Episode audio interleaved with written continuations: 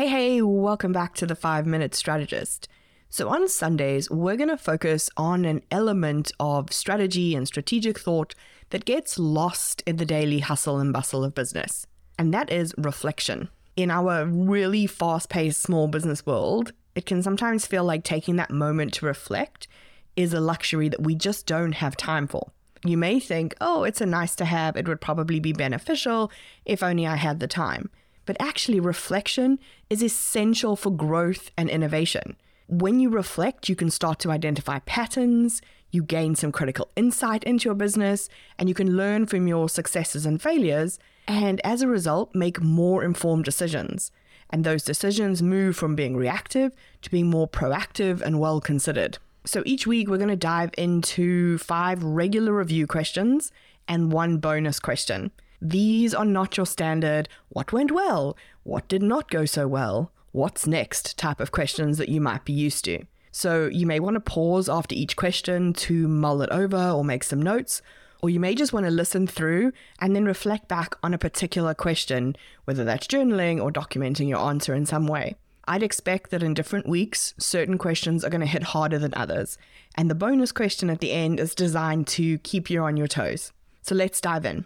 Question one How did your strengths show up this week? Now, those can be your strengths as CEO, as the leader, they could be the strengths of your team or of your business as a whole. And I want you to ask yourself in what way they contributed to success this week. What would you like to see repeat? Or what could you maybe do better next time in that same situation? Question two If you could describe your company culture in one word, based only on this week, what would that one word be? So, we often speak about the culture we want to have in our business without paying attention to what's actually showing up. And so, we miss the opportunities we have to course correct. And small business owners tend to only start to pay attention to culture when they have a small team, and this can be a mistake. Culture starts with you as the CEO, and so it's much easier to course correct when it's only you as the CEO. So, this question applies to you even if it's just you. It's going to help you see the culture that you could be building in the future if you carry on this way and allow you to course correct before you add in the complexity of teams.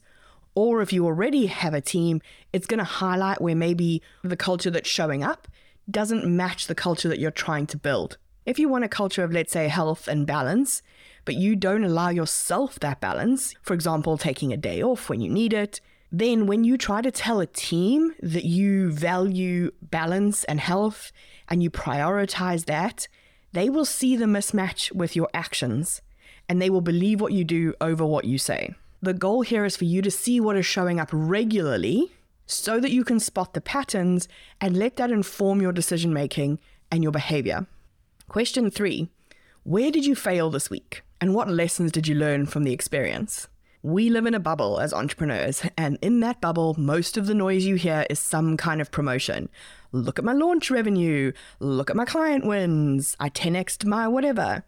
No one is jumping on a live to talk about how they mismanaged a team situation or got fired by a client for dropping the ball. So you can be forgiven for looking really hard for your wins each week and skipping over those parts where you missed the mark. And while I don't want you to start into a downward spiral about every little thing you think you did wrong this week, I also don't want you to miss the lessons in those mistakes because that's where the growth happens for us as the leader of our business, but also for the business itself. Question four What feedback or insight did clients, your team, your collaborators, or your peers give you this week that you could use to shape your future strategy? We're really close to our business, and sometimes we can miss things happening right under our nose. That can be something great, like a team member going above and beyond that you would want to recognize, or a client who's feeling underwhelmed and thinking about leaving you that you'd want to spring into action on, if only you'd known. Question five Did you utilize your resources optimally this week, or do you need to reprioritize some things going forward? And your resources mean your team, your money, your energy, and your time. It's hard to get this right all of the time, but if you're reviewing it weekly, you'll spot a pattern more quickly and you'll be able to take action to avoid that problem down the road rather than needing to react to it when it does become an issue. Ready for this week's bonus question? Where have you taken action this week without waiting for permission? And what impact did that have? And then how can you apply that to areas where you're waiting on permission in your business? And that permission can be overt, like you're waiting for someone to certify you, to agree to fund you, etc.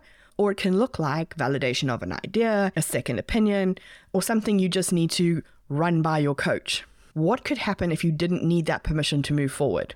Who could stop you?